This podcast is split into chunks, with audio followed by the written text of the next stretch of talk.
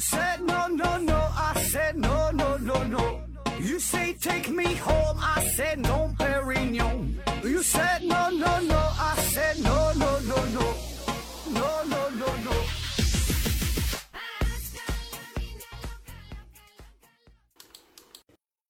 拼命探索，不计后果。欢迎您收听《思考盒子》，还是线上硬广。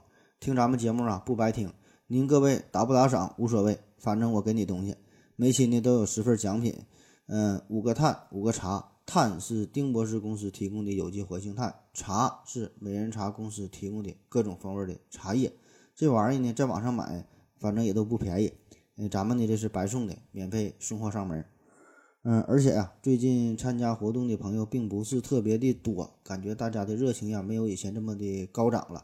呃，所以呢，中奖机会还是比较高。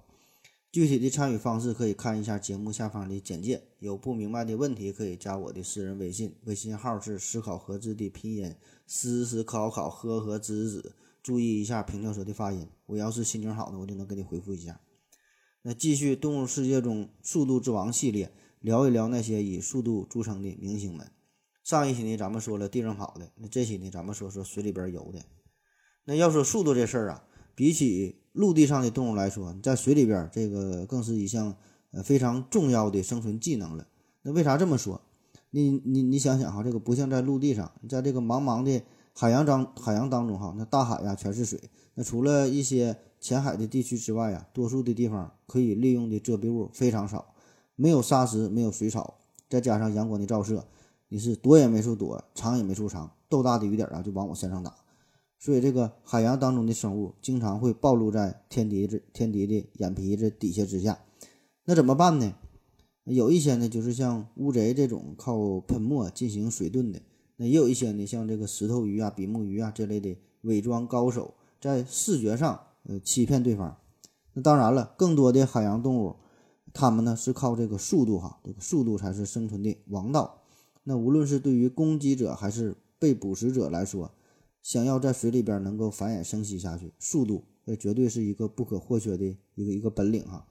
而且哈，这还意味着你不但呢得有惊人的瞬间爆发力，你还得有呢耐人的呃这个过人的耐力。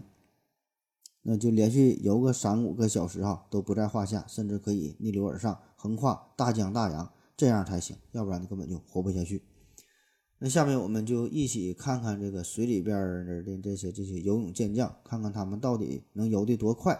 同样哈，咱们这个讲的这个顺序也不是按照速度的快慢进行的，咱们是随机胡乱的排列，想到哪说哪，就是一顿瞎讲。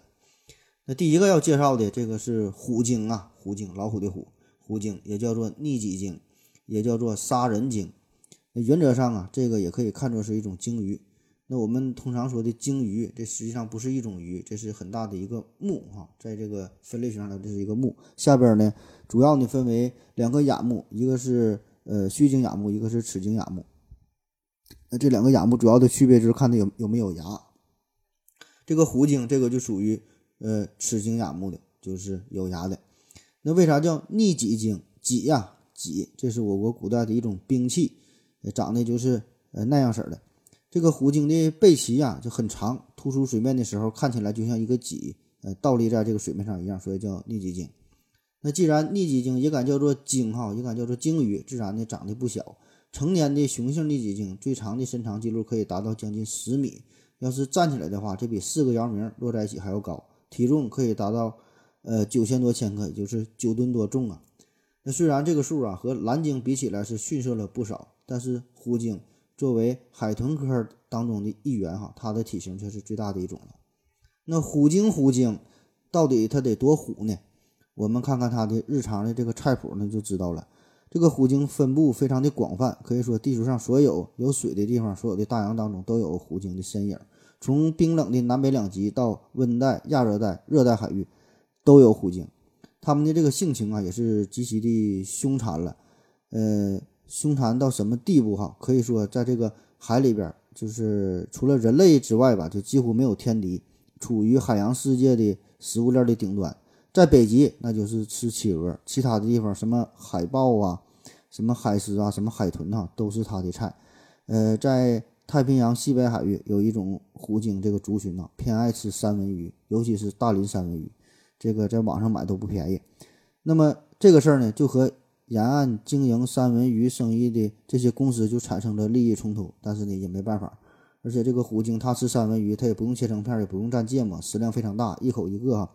这呢就抢了沿岸公司呃不少的这个三文鱼的这个原材料哈，抢了人家生意，那也没也没有办法。而另外一些虎鲸那就更牛逼了，直接呢就是以鲸类为食，而且是蓝鲸啊，蓝鲸这可是现在地球上现存的最大的这个动物了。那还有一些远洋型虎鲸哈更狠，专门吃大白鲨，以大白鲨为主要食物。你就想想它们脾气得多暴哈，当之无愧是海洋中的霸王了，配得上虎鲸的这个虎字。那刚才介绍虎鲸的时候啊，有两个小细节，不知道你是否注意到了？一个呢是说呀，这个虎鲸呢它是属于。呃，齿鲸亚目嘛，就是有牙的。那么这个种这个种类的鲸鱼当中，它都有牙，但是这个虎鲸它这个上下牙哈，每个齿列是有十到十二枚圆锥形的牙齿，它这个牙齿是非常的锋利，这呢就让它成为了嗯很有力的进攻利器。你别看这个蓝鲸，蓝鲸这个头非常大，挺吓人的嘛，但是呢，它就是属于须鲸类的嘛，就是没有牙哈，老太太没有牙，你只能喝点豆腐脑了。那还有一个小细节，说这个虎鲸还有一个别称叫做杀人鲸嘛。那我们说了，这家伙极为凶残，连这个蓝鲸啊、鲨鱼啊都不放过，都能吃。那你想想，吃个人那也太正常了。那这个虎鲸到底吃不吃人呢？其实还真就不是这么回事儿。首先，杀人鲸这个名儿，这个翻译它就不准确，在老外那里边啊。呃，这个英文名它的别称叫做 w i l e Killer 哈，whale killer，whale 就是鲸鱼嘛，killer 就杀手。那翻译过来应该叫做鲸鱼杀手，或者是呃鲸之杀手啊。就是说这个家伙他能杀死别的鲸鱼，他是这个意思。就像是咱们说，呃，回到二零四九的刘老师，他是少女杀手，那这就意味着这刘老师呢，他能搞定众多的少女。这里边的这个 whale 和这个少女是一样的，实际上呢是一个。宾语是一个被动的语态，是被干倒、被征服的意思。但是当初就翻译的时候，不知道是哪个二百五的翻译，就把这个 will 这个词就当成了主语，就以为这个 will 这个鲸鱼就是呃这个 Q 啊哈，他的职业就是杀手，所以呢就翻译成了杀人鲸，以为这个鲸鱼它就是来杀人用的。那实际上它不是杀，不是杀人，那是杀鲸鱼的。这个就是完全改变了它的本意。虽然呢这个翻译就是体现了虎鲸的。呃，凶残呐，威猛的性格，但是确实是引来了呃很大的误导的作用。因为经过专业人员多年的调查研究，就发现了，在这个野外的海域当中，野生的虎鲸从来就没有伤人的案例。那即便是未经驯化的这种虎鲸，就野生的这种，也可以和人类近距离的接触，很安全哈，极少出动，呃，出现这种主动攻击的这个现象。当然了，前提是你也得敢靠近它那才行。那唯一一个有。非常详细记载的有可靠记录的虎鲸伤人事件有这么一个哈，而且这个虎鲸是连杀三连杀三人，这个事儿啊是非常的轰动，也是很有争议。杀人的这个虎鲸呢叫做呃 T 利库嘛哈，嗯，不知道是不是这么发音，咱就简称叫小 T 吧。小 T 这个虎鲸，这个是美国佛罗里达奥兰多海洋公园里边的一个虎鲸，也可以说这个是世界上最知名的一个虎鲸了。他的这个身世啊非常坎坷，就从小呢就被人捕捉了，然后呢被人类圈养起来虐待哈，长达三十三年之久，就是在动物园里边给人表演。那为了表演，他每天呢都得接受高强度的训练，还得进行长达八小时的表演，就天天如此，这一年也没有个休息的时间，而且呢还要不停的繁育后代。就是这个公园里边半数以上的鲸鱼就都是小 T 的后代。嗯，而这个虎鲸啊，它的这个智商在动物界里边是绝对排名靠前的，非常的出名。那么这种高强度的节奏的训练哈，再加上巨大的工作压力，就让这头这头虎鲸啊几乎崩溃了，几乎要窒息了。所以呢，最终这头虎鲸就是先后一共杀死了三个人。注意哈，这里边咱说的是先后杀死三个人，他不是说的一起干死了三个人，中间是隔了很长的时间。那虽然这个虎鲸杀人了。但是由于他的这个表演呢实在是太赚钱了，大伙儿也也爱看，嗯，所以呢是一直持续到小鲸的小 T 的真正的死去，最后啊，这个动物园的园长才算是放过他。那么这个事儿啊，在当时也是引起了巨大的反响。那时至今日，呃，我只想用七个字来形容一下这件事儿，就是人呐，就是你不作死，那就不会死。那介绍完了小 T 这个悲伤的故事，咱们再转过头来看一下，就是除了小 T 之外，呃，就是这个人类欺人太甚了，把事儿做绝了。那么其他情况之下呀，目前还没有这个野生虎鲸伤人的记录嘛？那具体什么原因？这为啥虎鲸它不怎么喜欢吃人呢？说法很多，有的说呀，是因为这个虎鲸虽然很凶残，但是咱们说了嘛，它也很出名。情感非常丰富，语言系统非常的发达，拥有高度的社会协作性，甚至呢还会用不同的音调来讽刺那些捕猎失败的同类，很出名嘛。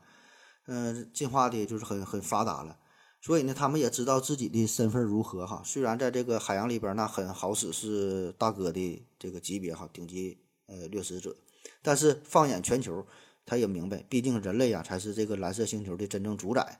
呃，要是给人类干急眼了呢，分分钟自己就变成了盘中餐哈，自己就会变得很辛苦。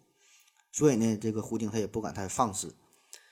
另外一方面呢，也有人说啊，因为这个人类的祖先曾经呢也是来源于海洋当中嘛，所以这个虎鲸的祖先和人类的祖祖先呢，这个这两个祖先呢还有着非常密切的关系。呃，俩人的这个感情呢还不错，虽然是时隔了这么多年，水陆两分离，但是骨子里呀还是带着一种呃远古的呼唤。那结果呢？呃，人类和虎鲸再次相遇的时候，就是相逢一笑泯恩仇，呃，谁也不干谁。那还有人分析说呢，这个虎鲸的菜单啊比较固定，比较单一，这个嘴挺刁的哈，就挺挺挑食，不是给啥它都吃。对于这个新的菜品呢，并不感冒。完，我个人的感觉吧，反正我分析可能是因为这个虎鲸就食量太大了，它吃的很多，就咱这个一百多斤的这小分量啊，还不够人家塞牙缝的。所以这个虎鲸呢也犯不上消耗这么大的体能发起进攻。那当然了，以上这些分析啊，真假就不知道了，都是我瞎编的哈，你就当真的听吧。那介绍完了虎鲸，这说了半天了，最重要的事还没说呢，就是它游泳的本领啊。虽然这个虎鲸啊体格非常的巨大，但它绝对是游泳的高手，在这个速度和技巧方面它都不差。所以这之前咱不说了吗？这个小 T 就被虐待的这个这个虎鲸，因为技术很好，所以呢才被抓去进行表演嘛。在这个技术层面，这个虎鲸呢经常会有呃中流击水、浪遏飞舟的这种表现。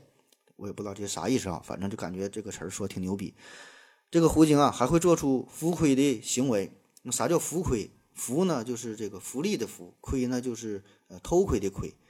呃，这就是鲸鱼啊、海豚呐这类的动物就可以做出这种垂直升出水面，然后通过肢体这种精巧的浮力控制和鳍的这种辅助的作用，呃，露出眼睛，慢慢的旋转观察四周，这个就叫浮窥。那在速度方面，这个虎鲸最快的速度可以达到时速五十五公里，爆发力也是十足哈。而且呢，为了追捕猎物，它可以在水中呢连续闭气将近二十分钟，这时间也就不短了。那这些优势却让它登上了今天的水中动物速度的排行榜。当然了，这是我排的。那下面要介绍的这个是呃巨头鲸，也叫做领航鲸。巨头鲸、领航鲸，其实啊，这个也不是一个单一的种类。就关于命名这事儿吧，这这这个巨头鲸这个特别的复杂。巨头鲸是脊索动物门哺乳纲呃真兽亚纲鲸目海豚科下面的一个属。那同时呢，也有人把这个巨头鲸属啊称为领航鲸属，下边呢有的又分为短肢领航鲸和长肢领航鲸。反正咱们也不是专业的，看也没看过，吃也没吃过，我也没打算把这事儿跟你讲明白，大伙儿呢听个热闹就行了，爱咋分咋分，这爱咋叫咋咋叫吧哈。咱就说这个巨头鲸，这个巨头鲸它为啥叫巨头鲸？那自然是因为它的头比较巨呗，脑袋挺大，在这个造型上啊，它的头部和躯干的界限非常的模糊。所以呢，就看不出这个脑袋在到底在哪，所以看起来就很大哈，就是脑袋大脖子粗哈，一体就下来了。那它为什么又叫做领航鲸呢？领航，那一种说法呢，就是领航鲸啊，呃，有这种群体游动的习性，就大伙在一起，经常经常是前边一个头鲸负责在前面带路，后面呢跟着一帮的小弟，这些小弟呢多达几十头，甚至是上百头。然后就跟着前边的这个领航鲸这个大哥呀，就一顿游啊，所以叫领航鲸。那还有一种说法呢，就是说领航鲸啊，它体型是非常大嘛，而且呢，它经常的喜欢在呃近海的这个海域啊活动。那么他们在游泳的时候呢，就会避开海面下边的这些暗礁，那特别是比较浅的水域哈，它就能完美的躲开。那么这个时候就就是以特别以前那些大型船只哈，那他也不知道怎么走啊，也没有什么先进的雷达呀，什么声波探测器，整不好不就触礁了吗？所以呢，他就跟着这个领航鲸在前面走，这样呢他就非常安全了。所以呢，这领航鲸因此就得名了。那别看这个领航鲸，这个巨头鲸哈，这个脑袋挺大，感觉挺笨重的，但是速度可不慢。它们跳跃的时候，瞬时速度可以达到每小时七十五公里，那换算成换算一下就是每每秒二十米左右。而更让人震惊的是啊，他们可以在一千米的深海当中呢，全速的追捕猎物。那这个深度不但是没有光，非常暗嘛，而且这个这个水压力也是非常大，环境非常的恶劣。这些数据综合起来，也足以让巨头鲸榜上有名。好了，咱们先休息一会儿。我要跟正南去尿尿，你要不要一起去啊？我也要去。呃，风姐，我要跟正南、阿呆一起去尿尿，你要不要一起去啊？好了，喝了口水回来，咱们继续聊。下面要出场的这个叫灰青鲨，灰是灰色的灰，青呢是鱼字旁加上一个青色的青，鲨就鲨鱼的鲨，这也是鲨鱼的一种，长相非常的凶残，性情也是非常的暴烈。它的这个脑袋呀也是挺长挺大，牙齿非常的锋利，经常呢是以金枪鱼和旗鱼为食。那这两种鱼啊游的都不慢，也是在咱们今天的速度排行榜上。所以这个灰青鲨，它的速度也是可想而知了。它经常把这个猎物就给你追的呀，没法没法了，甚至把一些深海鱼类逼到了近海，就后边一顿追你，没有地方跑啊，完按在角落里就是一顿暴打。我想啊，呃，咱们的祖先呐，当年从海洋走向陆地，是不是也得要感谢一下这个灰青鲨的追击了？那作为所有鲨鱼中游的最快的鱼，灰青鲨的速度，呃，平均呢可以达到每小时五十五公里。那在它们进行捕食或者是感受到威胁的时候，逃跑的时候，这个速度可以更快哈，短时间内这个游速啊可以超过呃每小时九十公里，而且呢还能跳出水面六米高的高度。我查了一下资料，有的说能跳出九米高的高度。我感觉这个灰青鲨呀，作为鱼类，这跳的有点太高了，嗯，这技能点可能是加错了。这个灰青鲨也是世界上最具有攻击性的鲨鱼之一了，经常呢是攻击附近的这些渔民，那因为跳得高啊。它甚至可以跳到这个渔民的船上边，这呢就更增加了危险性。那当然，这事儿也不能全怪人家这灰青鲨，这个渔民们也是经常喜欢钓灰灰灰青鲨，或者是呃用大型的渔网啊捕捉灰青鲨。那你抓人家，人家能不咬你吗？那作为这个海洋的顶级捕食者代表之一吧，这个灰青鲨也继承了白垩纪海洋巨型生物的一个特点。这个重量最重呢可以达到两吨多重，长度最长可以达到四米多长，在这个外形上也是。呃，留下了许多成功进化的印记。它这个鼻子哈，这个鼻端呈现长锥形，身体呢也是非常的光滑细长，有着紧凑流线型的这个体型。那比其他的鲨鱼来说，这就有更好的流体动力学的造型了。那再加上它非常强有力的肌肉，这些呢都满足了所有对于速度的需求。而且这个灰青鲨，它这个眼睛还比一般的这个鱼啊还要大一号，所以它的视野更好哈，有更高的捕食的成功率。那灰青鲨还有一个和它的近亲大白鲨非常相似的特点，就是这个体内拥有一套很好的吸热的循环系统。呃，这就明显不同于一般的鱼类了。一一般的鱼不都是冷血动物嘛，它这就不一样。那这样的好处呢，就是即使在非常寒冷的冬天，或者是非常寒冷的一些水域，它们仍然能够保持身体的恒定的温度，所以在追捕猎物的时候就不容易受到海水的温度的影响，想去哪就去哪，从北极追到赤道，非得追到你家里不可。那这呢，就让它成为了一个顶级的掠食者。那比这个灰青鲨更有名的，就是咱说它这个大表哥了，就这大白鲨呀。那无论是电影啊、游戏呀，呃，很多小说当中，这大白鲨都是一个大 IP，都是经常啊我们喜欢引用的一个点哈。这个大白鲨非常的凶猛，非常的残暴，那这事儿咱就不用多说了。有兴趣的朋友啊，可以重温一下同名的电影。这个大白鲨通常啊身长可以达到十多米，长着一张。这个血盆大口，呃，满嘴的这个牙呀，都跟跟那个锯齿一样，呃，每个牙长度可以达到十厘米。不仅锋利，这个牙齿的背面还有倒钩啊，你看还看不着，这这是背面，那咬住你就很难挣脱掉了。这个大白鲨呢，最早是出现在距今大约呃两千多万年的呃中新纪，出现在这个时候。那时至今日哈，通过不断的繁衍、进化、死亡哈，呃，现在这个大白鲨也是唯一一种现存的。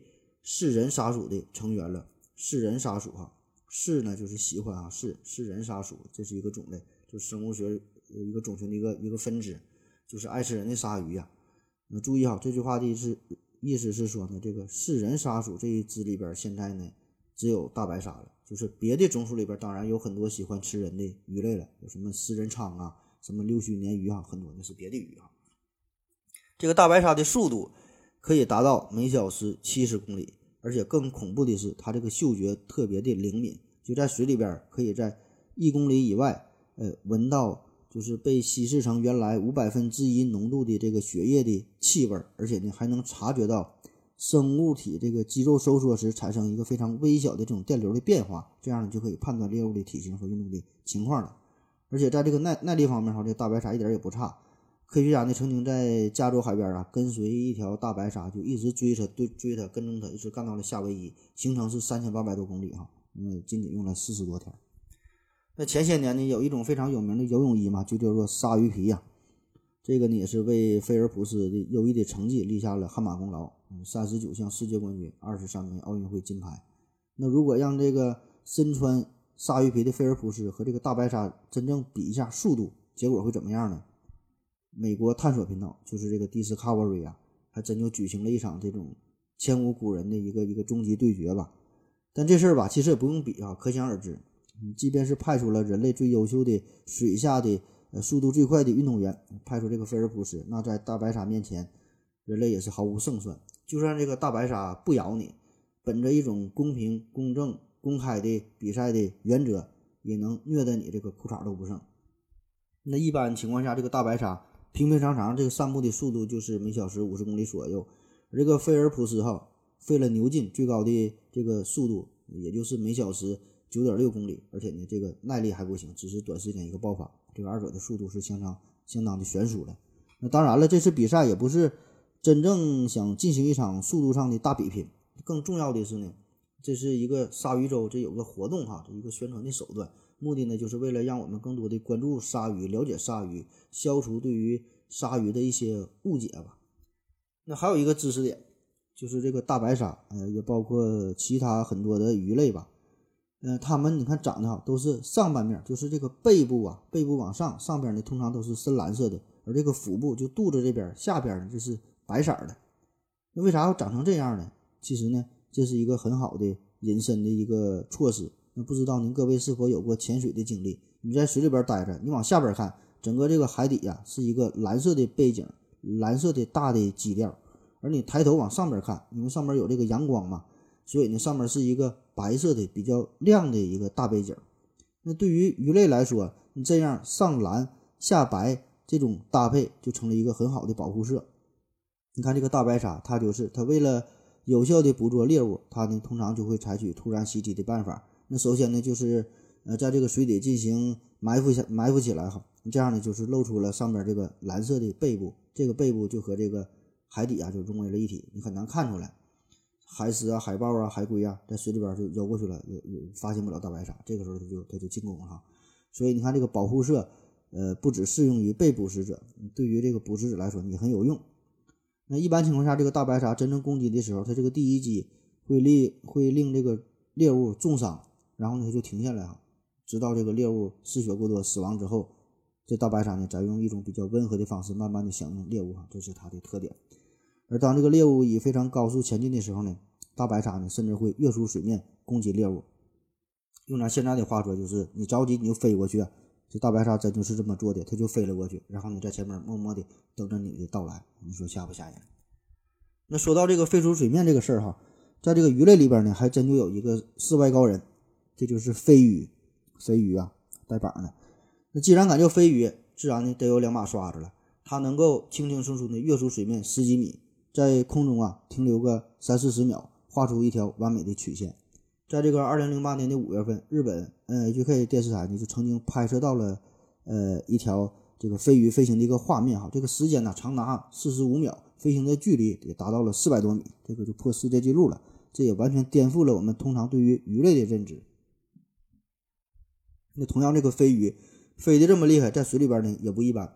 凭借凭借它这种流线型的优美的体型啊，飞鱼的速度呢可以达到每秒十米，就是呃每小就是每小时三十六千米啊。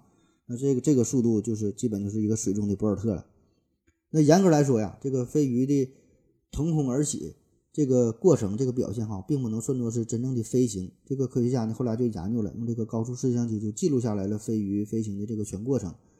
嗯，他呢，就是每当他准备离开水面的时候，首先呢，他在这个水里边呢，得进行高速的游泳，这个胸鳍呀紧贴着身体的两侧，就像一个潜水艇一样，然后呢稳稳的上升。在快要离开水面的时候呢，再用这个尾部用力的拍水哈，增加动力。整个身体呢，就像一个离弦的箭一样，就射向了天空。那到达了空中之后呢，他再再把这个胸鳍和这个腹鳍快速的展开，然后呢向前滑行。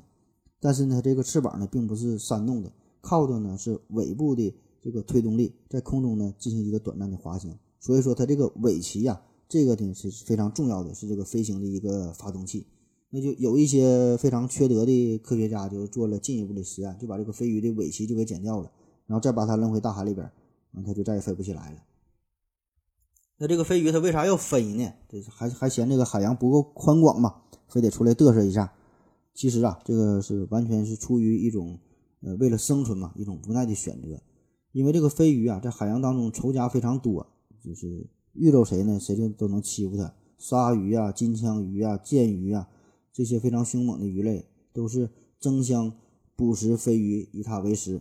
而且你听听这这这这几位大爷哈，这速度呢都不慢。那正因为如此，这个飞鱼在长期的生存竞争当中，就形成了这种看似很炫酷，实则很无奈的逃避天敌的这个技能。就打不起，咱还躲不起嘛？在水里不行，那咱就上天上待一会儿呗，总行了吧？嗯，在天上待会儿呢，其实也不行。就飞鱼啊，这种特殊的防卫的办法，还真就不是绝对可靠的。第一，不管你飞多高，最后呢，总有掉水里的时候。第二，你在水里边被人欺负，你飞出水面了，在天上也不太平。那经常呢有一些守株待兔的这个海鸟，就是默默地等待飞鱼的出现，然后呢一口就干死你。所以这个飞鱼它是腹背受敌，两面楚歌呀。一会儿跃出水面，一会儿呢钻进海中，用这种办法就试图来躲避海里和空中的双重追捕。哈，结果呢其实也并不理想。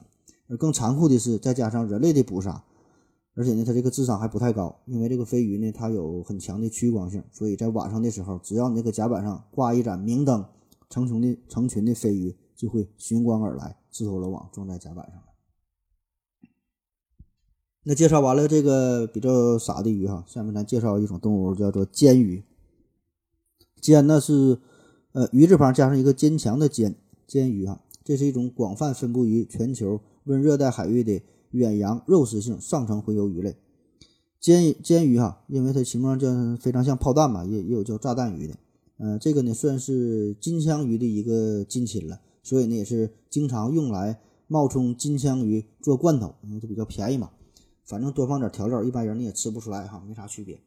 这个尖鱼啊，身长一般呢可达一米，身体呢呈纺锤形，呃，体表非常的光滑，这个尾鳍非常的发达，在水中呢喜欢高速的游动。经常是数万条这个尖鱼啊聚集在一起一起行动，最高呢时速可以达到每小时六十多公里。而更为惊叹的是呢，它可以保持五十公里每小时的这个速度游上好几个小时，这就是是呃耐力非常强。嗯，相比其他同型的这些鱼类来说，尖鱼可以是可以说是各中翘楚了。这呢就主要得益于两方面，嗯，快速这个速度方面，这个呢是主要靠它的。呃，腹鳍的这个位置哈，就是快速抽动的肌肉组织哈，可以保证了它非常有力的瞬间的一个爆发力。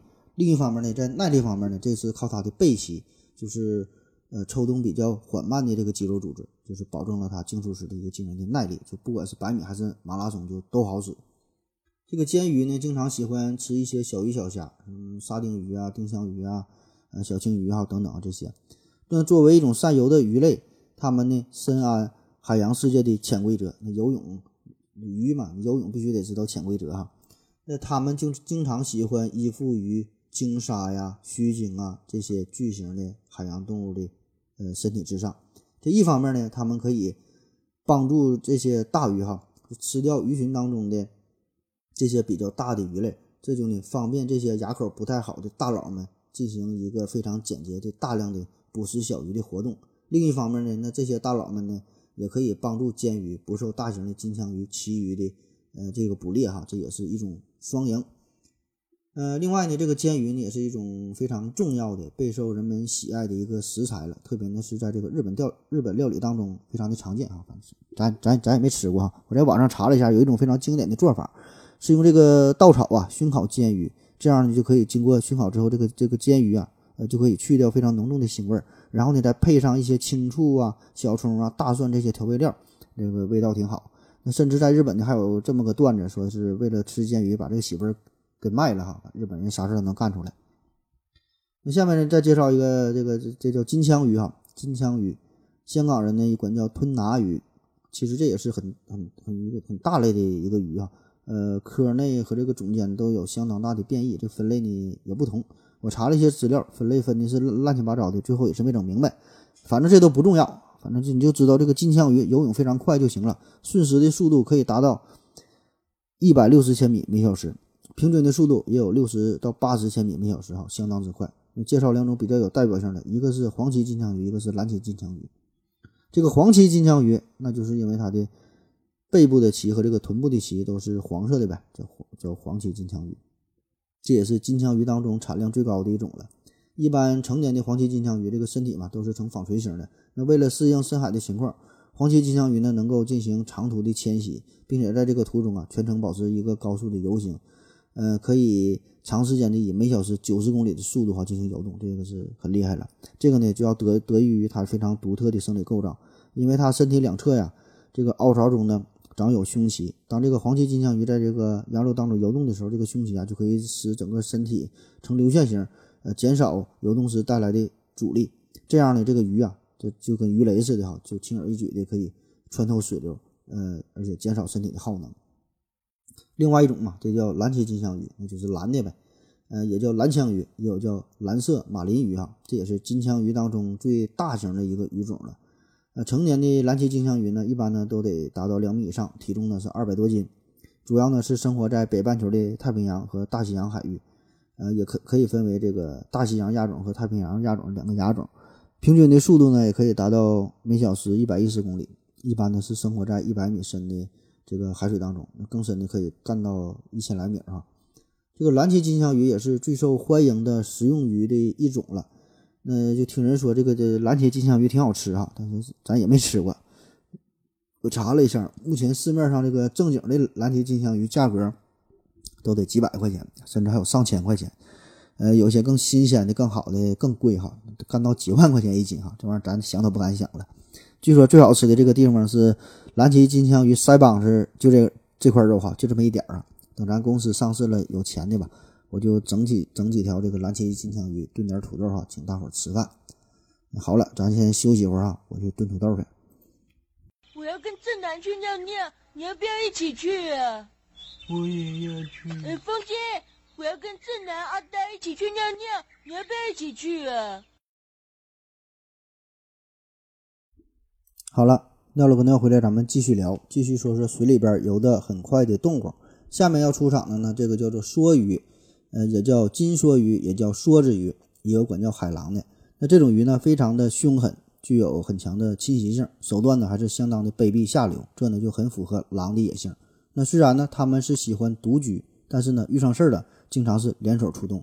当这个梭鱼群呐遭受外敌入侵的时候，他们会齐心协力的用自己的身体的鳞片，呃，反射光线。这样呢，就令入侵者陷入了迷惑，而这个鱼群呢，这个时候就可以伺机逃跑了。而这个梭鱼群呢，还可以排列成非常壮观的队形。这些这样呢，对于两眼昏花的鲨鱼来说，呃，这这一队组成的几百条的这个梭鱼群组成的这个非常庞大的躯体呢，就会被误以为是一条非常危险的超级大型的鱼类。哈，心说这他妈是邓氏鱼重出江湖了，然后呢就被吓跑了。这事儿啊，我是深有体会。呃，有一次我是在晚上开车就出去自驾游出去玩去，到了一个非常偏远的地方，就是没有路灯啊，呃，开远光就慢慢往前走哈，就根本看不清路。嗯，这个时候呢，就前面来了一辆车，具体什么车也看不清，只能是隐约的看到两个非常微弱的灯光，就两个前大灯。那慢慢靠近之后呢，我就把我的远光就给关了，就改用近光了嘛。然后那个车是越来越近，这个车灯也是越来越亮，然后我就使劲往右边躲呗，因为这荒野郊外的道非常窄呀，我就合计互相让一下，慢慢就过去了。但是前面的来个这个车呀，呃，实在是太大了，太宽了，就几乎把整个路面呢都给占据了。我也我也没办法，最后呢，我就只能停下来，贴路边停下来等他过去。那眼瞅着对面的灯光就就就靠近了哈，越来越近。我心说，这这下完了，这大车太大了，这不得把我压扁了。那就在离我不到十米远的地方哈，前边的这个车呀，这两个灯光反而呢是逐渐靠近了哈，就就躲开一边了。这更把我吓坏了。我心说，这啥车呀？这是变形金刚呀？这不他妈这擎天柱成成精了吗？那最后呢，在我身边过去的时候，我一看才看明白，这他妈是两个电动车并排骑过去了。成年的梭鱼啊，可以长达两米长。梭鱼捕猎的时候呢，最高时速可以达到七十五公里每小时，呃，出击的非常的迅猛，能够一下子把这个猎物啊就给斩首了。但是呢，它们只吃猎物身上比较柔软的地方，硬的地方不吃。那由于这个梭鱼呢，只喜欢在远远海地区呢进行独自的捕猎，所以呢，科学家很难观测到梭鱼捕猎的完整的过程。那曾经呢，就有研究人员尝试将这种生物捕获之后进行圈养、进行研究，但是结果是这个梭鱼呢就死给你看。那要说动物当中的游泳冠军、速度担当，不得不说旗鱼。它呢是世界上目前存在的公认的短距离内游泳速度最快的鱼类，以其流线型的身体、发达的肌肉，让它们轻轻松松就能达到时速一百一十千米。那对于一个五十米的这种标准的泳池来说，人类最快的速度呢是二十点九一秒，而这个旗鱼它呢只要一点六四秒就能从头游到尾。当然了，那至于它如何转身不让这个鼻子怼墙上，那咱就不管了。这个呢还不算最快的，在这个吉尼斯世界纪录当中，最快的这个旗鱼最快的记录是每小时一百九十公里哈。呃，这数真假不知道，我查了一些记录，反正都是这么写的。等等有空我买本吉尼斯世界纪录看一看。那你想想，这个时速一百九十公里，再加上他脑袋前边这一把长剑一样的这个吻部，就是突出的这个尖牙呀，这要是向你冲过来，那得是一种什么感觉？那二战的时候呢，曾经就有一条巨大的旗鱼，就是一头怼在了一个轮船上，把这个船舷呢完全就给刺穿了。当时人们误以为这是敌方的一个鱼雷袭击过来的，可见这个旗鱼是多么的彪悍了。那它为啥叫做旗鱼呢？那还没说呢，这个旗呀，就是呃国旗的旗呀，这个旗字，因为呢旗鱼它的第一背鳍呢是长得又高又长，那舒展起来的时候呢，仿佛就是船上的一个风帆，又像是扯开的一面大旗哈，所以叫做旗鱼。那当当这个旗鱼进行快速的游动的时候呢，它就得把这面大旗就得收起来了，藏起来了，藏在背部的啊凹陷的这个沟里边，这样就能减少嗯游动时带来的阻力。在这个海明威的名名著《老人与海》当中呢，就记录了一个老人和这个鱼搏斗的场景嘛，说的是这个老渔夫桑迪亚哥在这个海上是费尽千辛万苦，终于捕捉到了一条大马林鱼，但是呢，经过这个鲨鱼几次残酷的攻击与掠夺之后，只剩下了一个头。和尾的一个这个鱼的躯干哈，那小说里边说的这个马林鱼，实际上呢也是旗鱼的一种，嗯，但是呢也有一些专业人士分析啊，说根据海明威的描述的这个捕鱼的场景啊和这个鱼这个外形啊这个长度这个记录，说这个鱼啊不应该是马林鱼，而是大西洋蓝枪鱼哈，爱是啥是啥吧。那还有一种经常容易和旗鱼搞混的，也是游得很快的鱼，就是剑鱼。刀剑如梦的剑啊，也有写成是草船借箭的箭啊，反正就是箭。那最高的时速也可以达到每小时一百三十公里左右。这个剑鱼游动的时候啊，强壮有力的尾柄可以产生巨大的推力，而这个利剑一般的吻部可以可以起到一个劈水的作用。流线型的外身哈，这些呢就都让它俨然成为了一个为速度而生的鱼。这个旗鱼、剑鱼，那这两种鱼感觉脑袋上面呢都是自带一把长剑嘛，怎么区别呢？那从这个体型上来看，这个旗鱼比较小，一般呢是两到三米，体重呢不超过二百斤；剑鱼呢会大一些，一般呢是三到五米，体重可以达到五六百斤。那最主要的呢就是看它们的这个背鳍呀，这个旗鱼呢有着非常明显的大大的背鳍嘛，就是一面旗一样。这个呢，呃是剑鱼所没有的，剑鱼的背鳍比较小，就有点像这个鲨鱼鳍这个这个造型。那在这个速度方面呢，剑鱼比旗鱼呢是稍微逊色一丢丢，但是呢进攻力却是一点都不弱。这个剑鱼，它脑袋顶上的这把长剑，比其余脑袋的这把剑呢还要剑。这个不是剑，还要剑，是还还还要长。这个长度啊，占据了剑鱼整个身体的三分之一左右。曾有记录啊，说这个剑鱼可以呢刺穿五十厘米厚的这个木船的船板，而且呢，它还不用担心自己的这把宝剑嗯被弄坏了，因为呢，呃，这条很长的这个颌骨啊，具有很强大的自我修复的能力哈，可以一直的硬下去。那除了人类。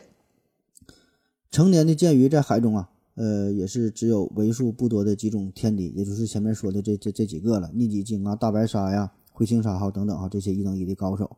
那最近呢，有荷兰的专业的研究人员就是专门研究了一下剑鱼的这个骨骼的解剖结构。那经过他们的拼命探索，就发现了这个剑鱼的呃鱼骨的组织当中呢，有一种能够产生大量脂肪的腺体。你这有啥用呢？哈，这个腺体呢就能通过特殊的缝隙到达皮肤的表面，这样呢对于这个鱼皮啊就起到一个很好的润滑作用。那你想想，这个皮肤表面抹抹上一层油，这样呢就可以。呃，大约减少百分之二十的游泳的时候带来的一个摩擦的阻力，就可以让这个剑鱼在水中更好的游动了。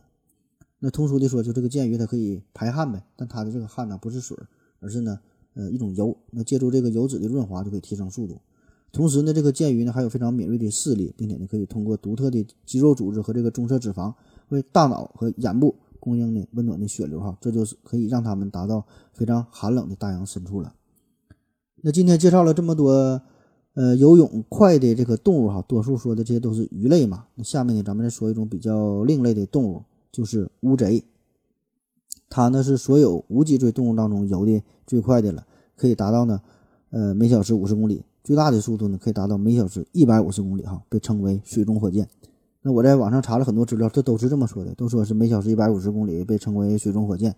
但是我对这个速度啊，稍微有点质疑，感觉是有点快的离谱了。嗯，等我有空我买个乌贼号，我研究一下，然后呢再向大家做一汇报。那很长时间以来呀，有很多渔夫和海员都声称，呃，可以看到这个乌贼在海面上飞行而过，而且呢，确实有人很幸运的拍摄到了这个乌贼飞行的照片。那后来确实研究表明了，这个乌贼可以利用。快速喷射水流的这这个这个作用哈，作为一个动力，然后让自己可以以高达每秒十一米的这个速度在空中呢进行穿梭。那这个速度也超过了尤塞恩博尔特的百米冲刺速度了。这个动作的要点是啥样的呢？我介绍一下，看看你能不能学会哈。首先呢，在这个水中啊，张开嗯自己的这个大斗篷，就是完成一个喷水的动作，然后呢，借助自己身体冲击水产生的一个反作用力，把自己发射到空中，然后呢，再通过展开触手和鳍哈，形成一个。翅膀的一个结构啊，进行一个滑翔，这个触手间的这个鳍啊和这个蹼呢，就能够产生一个空气的升力，并且让这个乌贼保持一个非常稳定的飞行的一个弧线。那当它们落入水中的时候呢，再把这个鳍呢全部折叠起来，这样呢就是减小了呃游泳时带来的一个一个阻力哈。那一次飞行，这个乌贼呀能在空中停留大约三秒钟，飞行的距离可以达到三十米。呃，与乌贼类似的还有一位呢游泳高手，就是水母。它这个速度啊，虽然不是特别快，但是呢，它号称是游泳效率最高的动物。那不同于一般的鱼类，这个水母啊，它有着富含弹性的身体结构，头部呢有着像伞一样的一个圆盘形的结构。那大的水母的这个呃伞状体啊，直径呢可以达到两米以上。在这个水母喷水前进的时候呢，这个伞形的结构呢就会呢收缩，就像这个雨伞折叠一样。这个呢，不但可以最大程度的减少对于水的一个阻力哈，还会在这个呃身体的这个后方，呃身体的两侧哈产生两股水流，这样呢就是产生一个巨大的推力，使之前行。那由于水母的这个弹性的身体结构，那么这个舒展呢，这些呢都是自发的，所以呢几乎不会消耗任何的能量，所以呢这个游泳的效率非常高。那最后要介绍的一位呃游泳的高手啊，这就更奇葩了，这个是北极熊，这个多少啊让我们。呃，有点出乎意料哈，但是这个北极熊确实是世界级的出色的游泳健将。毕竟这个北极熊那可不是吃素的，它们是世界上最大的食肉动物了，经常呢是以海象啊、白鲸啊、海豹啊、海鸟啊、鱼类啊以这些东西为食。那这些家伙跑的都不慢，所以这个北极熊虽然表面上看起来比较笨拙，但是呢它的动作呢也不慢哈。奔跑时的速度可以达到每小时六十公里，游泳时这个速度呢可以达到每小时十公里。那这些数据都可以完爆地球人了。而更狠的呢，就是它的耐力。一般情况下呢，这个一头北极熊每天可以游泳七到十个小时，而且可以可以随心所欲的在冰冷的这个洋面里头游泳，轻轻松松、轻轻松松的一次就游个一百多公里。那曾经有动物学家跟踪了五十二个带有 GPS 项圈的成年北极熊，在六年间有二十只北极熊分别长距离的游泳，就是大约有五十次。那这些数据呢，在五十三公里到六百八十七公里之间。平均呢是一百五十四呃公里，那这些陆生的呃这个数据哈，在这个陆生的哺乳当哺乳动物当中，这就是非常惊人的了。那这个北极熊一次最远能游多远呢？这个通过这个记录就发现了，最远呢是游了六百八十七公里哈，这就相当于从上海到武汉的直线距离了这么远。这是一头雌性的北极熊创下的记录，在这个大海当中是连续游了九天啊。然后呢，它在这个冰面简单的休息了一段时间之后呢，又继续往前行走哈，走了五十多天，在冰面上一共走了一千八百多公里。那结果呢，是它的体重和它一岁的北极熊的幼崽都减轻了大约百分之二十二，就相当于一个一百二十斤的姑娘减肥成功了，减减减肥到了九十四斤。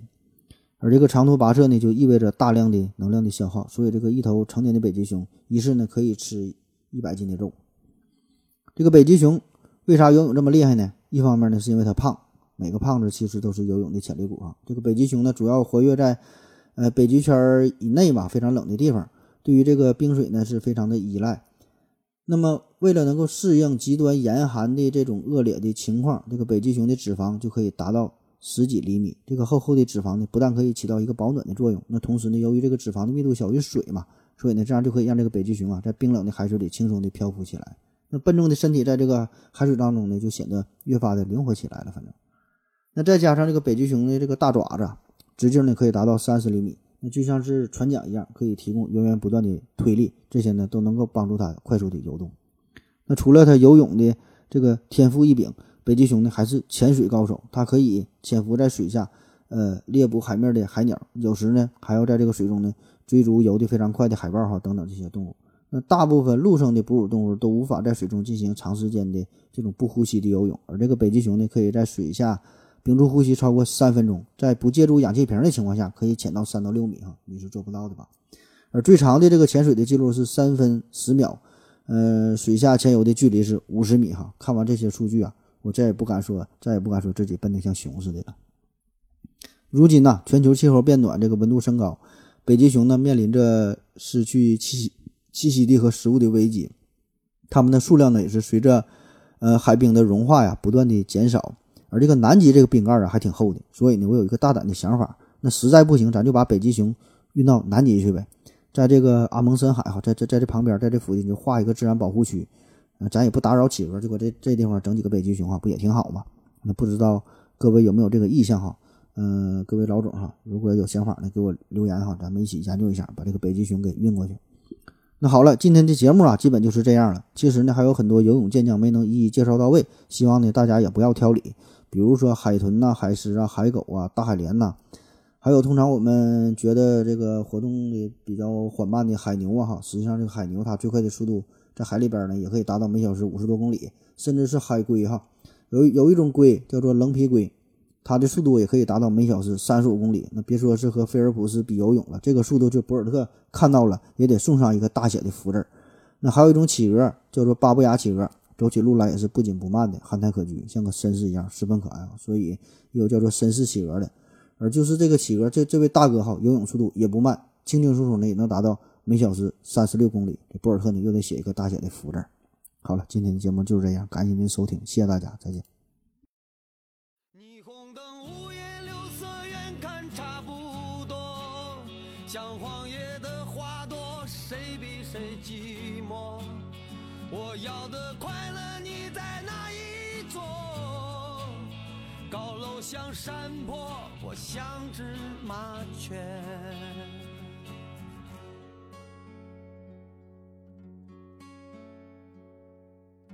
我从城市路过，只想寻找一个小小的我。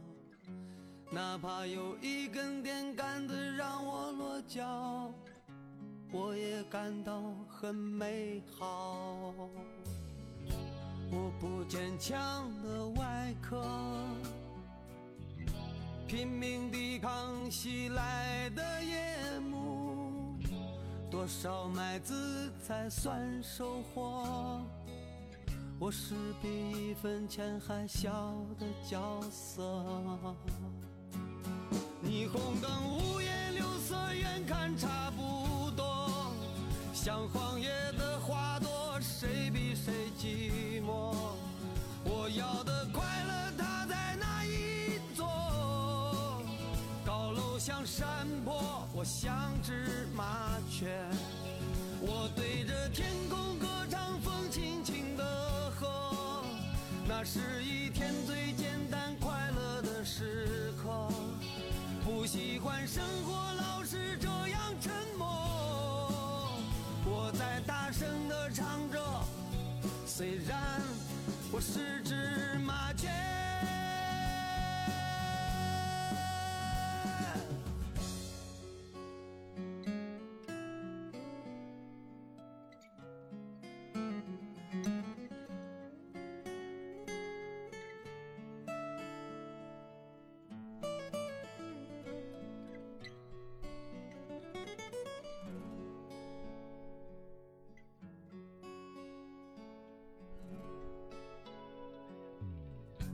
现实是一个不停旋转的陀螺，冲向一个一个危险的上坡。飞翔或坠落，越来越让我迷惑。我想冲破，却被人群封锁。我不坚强的外壳，拼命抵抗袭来的夜。多少麦子才算收获？我是比一分钱还小的角色。霓虹灯五颜六色，远看差不多，像荒野的花朵，谁比谁寂寞？我要的快乐，它在哪一座？高楼像山坡，我像只麻雀。我对着天空歌唱，你轻轻的和，那是一生最温暖幸福的时刻。谁说生活一定要这样沉默？我要痛快的活着，虽然我是只麻雀。我对着天空歌唱，风轻轻的和，那是一天最简单快乐的时刻。不喜欢生活老是这样沉默。